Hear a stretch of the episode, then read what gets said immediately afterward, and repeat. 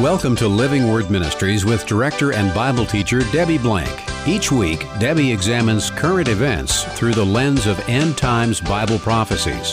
Please visit our website for information and past programs at livingwordministry.org. Now let's open our Bibles to focus on truths from God's Word with Debbie Blank.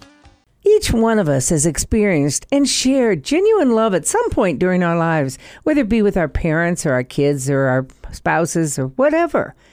Along with love, of course, we live out other qualities such as mercy and kindness, sometimes anger or discipline, because we're not relegated to just one or two dispositions or temperaments. We have a whole plethora of them. Well, God's the same way. He's our creator God who loves us and wants to have a relationship with us. He's also merciful and compassionate. He's also a just God who cannot tolerate sin. We like to focus on his love and his grace because that makes us feel pretty good.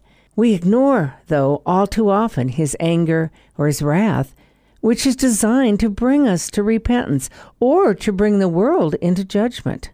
But that would give us a misunderstanding of the true nature of God if we pick and choose the qualities that we want to see in God. Today, we will look at other characteristics of God in preparation for the coming tribulation period that we're going to study starting in Revelation 6. I'm Debbie Blank with Living Word Ministries. And I'm co host Jackie Sailors. One of the most important things for an accused person coming before any court is the character of the judge. Three Supreme Court justices were recently chosen for the highest court in our land. Their backgrounds, character, and standards were thoroughly examined because of the importance of their positions. Even so, human judges can surprise and disappoint us at times. They often fail to live up to expectations, and in some instances, justice may never be done. But Jesus is soon to judge the entire world, and he is the only one worthy to bring perfect justice to a world longing for someone to fairly judge, eliminate evil, and redeem the world.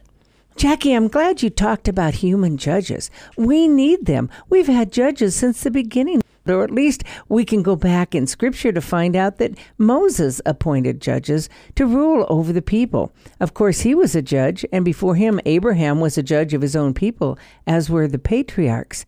But we need someone who will hold us accountable. We need someone who will discern between right and wrong. That's why Jesus needs to be a judge because we need him to do that. Otherwise, the world would just be a kumbaya world and we do whatever we want to do, whatever seems right in our own eyes, and there'd be no consequences. Well, that's not our God. Our God is not a God of chaos. Instead, He's a very orderly God who cannot tolerate sin. He's a holy and just God, as we're going to see today. When we walk through the first five chapters of Revelation, because we are walking through the book of Revelation, except today we're going to take a little dovetail off to the side to talk about the importance of Jesus as a judge. But when we walk through those first five chapters, the focus has primarily been on the revelation of Jesus Christ, looking at who he is and what he says to his churches and then seeing an amazing picture in heaven of God on the throne, and Jesus is the only one worthy to take the scroll and open the seals. So we've been focusing on worship of Christ, of love of Christ, of honor and power and glory of Christ. We've been seeing that displayed in these first several chapters. Why? Why does God give us that before He gives us the next 14 chapters talking about the horrible wrath that we're going to see. Well, I think it's because God so loves the world that He wants to give us every opportunity to turn to Jesus Christ. He continues to share the gospel and remind us of who Jesus is. He wants people to see Jesus in all His glory in hopes that we will, as a world, turn to Him before that great and terrible day of His wrath.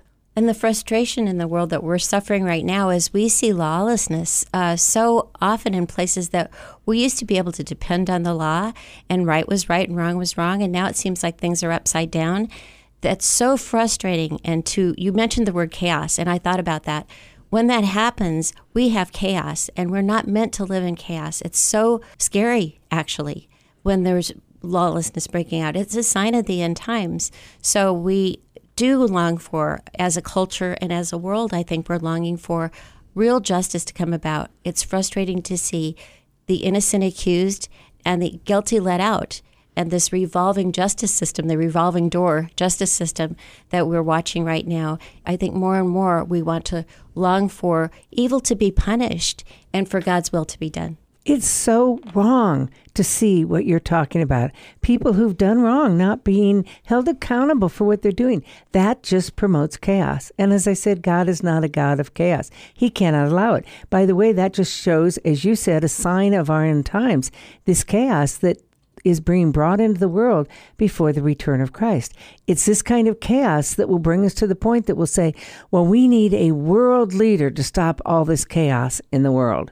So what we're doing is turning to a leader who's really acting as our judge because he's going to make the decisions as to how we live. But anyway, getting back to the book of Revelation, even though we've seen Jesus described in his worthiness and his holiness so that we would come to know Christ before this terrible day of the Lord, he's also described in Revelation in chapter 1 as having eyes of flaming fire and feet of burnished bronze there's other characteristics too that display his anger towards sin and sinners because those are characteristics of a judge who's going to pour out his wrath. Remember Romans 12:19, a famous passage where God says, "Never take out your own vengeance, beloved, but leave room for the wrath of God, for it is written, vengeance is mine, saith the Lord, I will repay." So God talks there about the wrath of God that will repay sinners for the deeds that they have done, but more importantly, for the fact that they have not repented and turned their lives over to Jesus Christ. So, what causes God to display his wrath, his vengeance, or his justice? Well, I've just mentioned it it's sin it's not only sin, but it's those who've chosen sin over God. Now, when I say sin, let's realize that we are all sinners and fall short of the glory of God. So, we as believers, even though Jesus died on the cross and his blood covers our sins so that God doesn't see them, and he's opened the door for us to enter into heaven because he has forgiven our collective sins, we still are sinners and we still sin. So, we have to repent of those sins in order to have a right relationship with God while we're here on earth. We will get to heaven because we believed in Jesus Christ and He has covered those collective sins. The people who have not believed in Jesus Christ do not repent here on earth and do not repent and believe in Jesus in order to go to heaven. So we needed to make that distinction because sin is sin. Sinners are sinners, but there's a difference between those who've repented of their sins and turned to Jesus Christ and those who have not. That's the difference between believers and unbelievers in Scripture. And that sin that Jesus died and paid for, that's the reason that we're no longer judged because we were judged on the cross. Our sin was put upon Jesus Christ, and He took it to the cross, and it was judged there so we escape any further judgment. But those who don't accept Jesus Christ and his sacrifice for their sins, which is available to all, then they have to go through that judgment based on their own merits. And none of us can stand that. That's right we are judged actually in 2 Corinthians 5:10, but we're judged on our deeds so that we can receive rewards, receive crowns to serve Jesus. So we will go through a judgment seat of Christ, but it's not over our sins. It's over how we have served Christ on this earth and the rewards that we will receive. That's different. The other people will be judged according to Revelation 20 that we'll get to in several weeks, and that is the great white throne judgment. And they're judged on their deeds, but they're relegated into eternal hell because their names aren't written in the Lamb's book of life. So, understanding that we have believers and unbelievers, we have those people who've turned to Jesus Christ, and therefore, according to Romans 8 1, there is therefore now no condemnation for those who are in Christ Jesus. But there is for those who have not believed. So, we have to go back, though, and find out in the beginning really how did it all begin? How did God's wrath come into being? Well, we realize that God chose through his love and his grace to create the world and everything that's in it. And when he did that, he created man.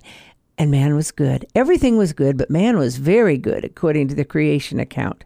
Except man chose sin over God, thus ensuring God's wrath on sin because he can't allow sin even on this earth, but certainly in heaven. Through God's mercy, as soon as sin came into the world, He promised us a Redeemer. He provided His own Son to ransom us for our sins and to overcome death. We know, according to John 3:16, for God so loved the world that he gave his only begotten son, that whosoever believes in him shall not perish, but have everlasting life. So he gave us that opportunity because he loved us right away. As soon as sin came in, God said, Here's your opportunity to believe in the Messiah, and when you do, you'll be saved from that sin. According to 2 Corinthians 5:21, he made Jesus who knew no sin to be sin on our behalf, that we might become the righteousness of God in him. So Jesus is our propitiation. He's the one who satisfies the wrath of God. The Bible tells us in John 3:18, he who believes in Jesus is not judged. And we're talking about judging for sin.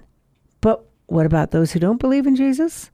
A little bit further in that verse it says, he who does not believe in him has been judged already because he has not believed in the name of the only begotten Son of God. The wrath of God against sin is actually part of God's love for us because, and the love for his creation because sin is corrosive and it destroys. It's like a cancer that if you don't stop it, it's going to destroy the whole organism. And therefore, that sin has to be destroyed. Because of God's judgment that's righteous and right for us, and that we benefit from that, we also understand mercy and grace because we deserved punishment. We had that sin, but He covered it for us. So we understand and are grateful for His justice and mercy. Oh, we all deserve judgment. Even those of us who are believers deserve it, but God, out of His mercy, has allowed us to overcome through Jesus Christ. How blessed we are, and how important it is to turn to Jesus and to believe in Him because he's given us every opportunity. As we've said before, if we won't accept Christ's love and turn to him now in this world, why do we think we would turn to him during the tribulation period when it's going to be horrible and wrathful and we'll get angry and mad and blame God?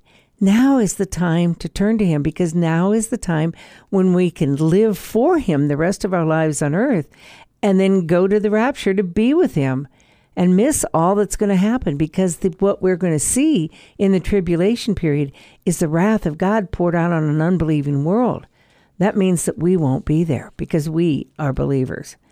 You know, when we consider in our lives that we as adults, as parents, need to discipline our kids in order to train them up in the way that they should go, we need to break that cycle of sin in their lives, so we need to discipline us. We give every one of our kids an opportunity to repent, or at least I did, and I'm sure you do too, and do the right thing because that's what we want them to do. Well, when that doesn't happen, what do we have to do? We have to discipline them. We have to give them some parameters. We might have to punish them so that they would see the right way to go. We do it in love to grow them, to draw them near to the truth. Well, that's the same thing with God. God desires to use opportunities in our lives so that we will turn to Him, and that means that sometimes He needs to discipline us. Hebrews 12, 5 through 11 is a great passage that explains that. It says, My son, do not regard lightly the discipline of the Lord, nor faint when you're reproved by him. For those whom the Lord loves, he disciplines, and he scourges every son whom he receives. When we are disciplined by the Lord and being reproved by him, we shouldn't be mad. We should be grateful because it's God drawing us to Himself, drawing us to repentance, to a changed life, so that we can be holier, learn from our mistakes, and turn to God, grow from that circumstance, and move forward. David did. He repented when he sinned, and God continued to use him and grow him. We can do the same thing if we will listen to God's reproof. And when he disciplines us, it says here in the scripture that it means that we belong to him. And we've talked before about how we don't discipline the neighbor's children. You know, we expect the parents to do that. And we discipline our own children because they belong to us and they're our responsibility. So, this disciplining of us in this scripture, you see, it's totally in keeping with God's loving nature. Yes, it is. And it goes on in that passage in Hebrews 12 to read It is for discipline that you endure. God deals with you as with sons. For what son is there whom his father does not discipline? But if you're without discipline, of which all have become partakers, then you're illegitimate children and not sons. So think about it. Instead of God hurting us, He's doing it because He loves us. I think of all the opportunities He gave me in life to grow through His discipline and how I did. And I'm one of these people that I don't like pain. So one opportunity to be disciplined by God is enough. I want to learn from that and not make the same mistake twice, especially because it hurts God. Then verse 9 says, Furthermore, we had earthly fathers to discipline us, and we respected them. Shall we not much rather be subject to the Father of spirits and live? For they disciplined us for a short time as seemed best to them, but he disciplines us for our good so that we may share his holiness. That's so important to realize that when we're going through struggles. All discipline for the moment seems not to be joyful but sorrowful, the passage says. Yet to those who've been trained by it, afterwards it yields the peaceful fruit of righteousness. As I look back on times in my life where God has had to discipline me to grow me and to bring me to repentance, I didn't like it. Most of the time, I wasn't real happy about it. But as I look back now, I see why God did it. And I see it was all designed for love, to build character, to build holiness in my life. So it's really important because of God's love that He punishes or disciplines us. It's a better word, is the discipline as it's explained in this last passage. So love requires discipline, and God's holiness also requires judgment. That's right. When we look at God's holiness and His judgment, we see a couple of names or characteristics of God. First of all, we have Elohim. God is the creator. We've talked about that, how he made everything good until man chose to sin, and then man had to suffer their consequences. We see the name Jehovah Kadesh, which is God is holy. In Leviticus 19, it tells us, I am the Lord your God, I am holy.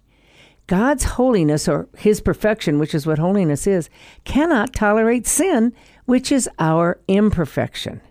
Therefore, we're told in Isaiah 59 2, but your iniquities have made a separation between you and your God, and your sins have hidden his face from you, so he doesn't hear. Sin is an anathema to God. He cannot tolerate it. He has to deal with it. That's why when He is holy, He wants us to be holy. He does whatever He needs to do to make us holy. Another quality that we see of God is He's jealous. Jehovah Kana is His name. God is a jealous God, according to Exodus 25 and 6. And you might recognize Exodus 20 because these are the Ten Commandments. The first commandment is, I am the Lord your God, you shall have no other gods before me. And the second commandment is, you will not have any graven images or build graven images before me. So he goes on then in that passage to say, You shall not worship them, the graven images, or serve them, for I your God, the Lord your God, am a jealous God, visiting the iniquity of the fathers on the children to the third and fourth generation of those who hate me, but showing loving kindness to thousands, to those who love and keep my commandments because God is a jealous God. We think of jealousy as a bad thing because in the scriptures it is. But with God, it's not. He cannot tolerate sin. He cannot have another God before him. He must deal with it. And he's jealous enough that he will bring us to repentance so that we will repent of that sin. And again, that's for our own good because if we go over to other gods, we're being led into evil powers and it's for our protection. So if we look at God just being jealous for his own sake, he's jealous for our sake. He's trying to protect us. There is no other God but God. He is good and He is our Father. If we go off to other idols, serving other things, those are demonic powers. Those are things that are going to lead us into destruction. God gives us an example of His judgment in Exodus 22 7 through 10. During the time of Moses, it says, God spoke to Moses and said, Go down at once, for your people, whom you brought up from the land of Egypt, have corrupted themselves. This context is when Moses is on the mountain. God has given him the Ten Commandments, and the people below have decided to build a golden calf. So God tells Moses to go down, and then in Exodus 32 8, he says, They have quickly turned aside from the way which I commanded them. And by the way, when God gave them the commandments, he asked Israel through Moses, Are they going to obey God? And they said, Yes, we're going to obey God. Clearly, it didn't take long before they turned away. God goes on to say, They have made for themselves a molten calf and have worshipped it and have sacrificed to it and said, This is your God, O Israel, who brought you up from the land of Egypt. The Lord said to Moses, I have seen this people, and behold, they are an obstinate people. Now then, let me alone, that my anger may burn against them, and that I may destroy them, and I will make you a great nation. These chosen people walked away from God after all the miracles that they had seen. And God's anger was so frustrated with them that he was going to destroy them all. But Moses convinced God that he should not do that. God relented and did not destroy them. We see God will not tolerate sin against his people whoever they are, whatever they do, nor will he in the future against the unbelievers. And all of this brings us to the fact that God is a righteous judge. According to Psalm 7:11 it says God is a righteous judge and a God who has indignation provoked by sin every day. Deuteronomy 32:4 says the rock his work is perfect for all his ways are just, a God of faithfulness and without injustice righteous and upright is he. We see God judging his people on earth with the flood at the time of Noah, when every thought of man's heart was only evil continually. God judged Israel when they went into captivity and destruction for their idolatry because they turned away from him back in the times of the Assyrians and the Babylonians. God's judged Sodom and Gomorrah for their ungodly and sexually perversive lifestyles. So he's going to judge us. His name is Jehovah Sidkinu Shepheth. God is the righteous judge. And all of these things that you mentioned are written for our instruction so that we can know that God is a judge. He judges righteously and consistently. His standards are consistent so that we can know that he judges righteously. God, being a righteous God, must judge sin, as we've talked about. We see that clearly in 2 Thessalonians 1 5 through 9, which reads, This is a plain indication of God's righteous judgment. Did you catch that? Righteous judgment? There's a difference between unrighteous and righteous judgment. So that you will be considered worthy of the kingdom of God, for which indeed you are suffering. For after all, it's only just, you see that word just again, for God to repay with affliction those who've afflicted you, and to give relief to you who are afflicted, and to us as well, when the Lord Jesus will be revealed from heaven with his angels in flaming fire. And what does it say is going to happen when Jesus returns? Dealing out retribution to those who did not know God and to those who do not obey the gospel of our Lord Jesus Christ. That sounds very similar to the wrath being poured out from Romans 1. These will pay the penalty of eternal destruction away from the presence of the Lord and from the glory of his power. So, for those who long for justice and wonder if anything's going to be done about what's been done to them or what's been done to the innocent, we see here that God does have a plan for that. We also need to know through God's righteous judgment that He is going to judge the world. When we begin in Revelation 6, we're going to see that judgment, the wrath of God poured out on sin. God's wrath is mentioned 12 times in the book of Revelation. There's two words for wrath. One is orge, one is thumos in the Greek. Orge is a mental wrath, how you get angry because something is happening that isn't right, isn't accurate, isn't correct. Thumos anger or thumos wrath is when you pour out. You actually take an action against that judgment that you're having in your mind. We see both of those in the book of Revelation. It's something that we need to take very seriously when we see the wrath of God. In Romans 1 18 to 23, we are introduced to the wrath of God there as to what's going to happen in the future, because it reads, For the wrath of God is revealed from heaven against all ungodliness and unrighteousness of men who suppress the truth in unrighteousness. There's the caveat right there for the book of Revelation, and that is God is revealing his wrath against ungodliness, unrighteousness of men, and those who suppress the truth. That's what we're going to see in the book of Revelation, starting in chapter 6. Because that which is known about God, it goes on to say in Romans 1, is evident within them, for God has made it evident to them. It goes on then in the next verse to talk about how God showed himself to the world. Verse 21 goes on to say, for even though they knew God, they didn't honor God or give thanks, but they became futile in their speculation and their foolish heart was darkened. Professing to be wise, they became fools and exchanged the glory of the incorruptible God for an image in the form of corruptible man and of birds and four footed animals and crawling creatures. And I might add to that that we have added to that the image of us being our own gods. I mean, this sounds like us today.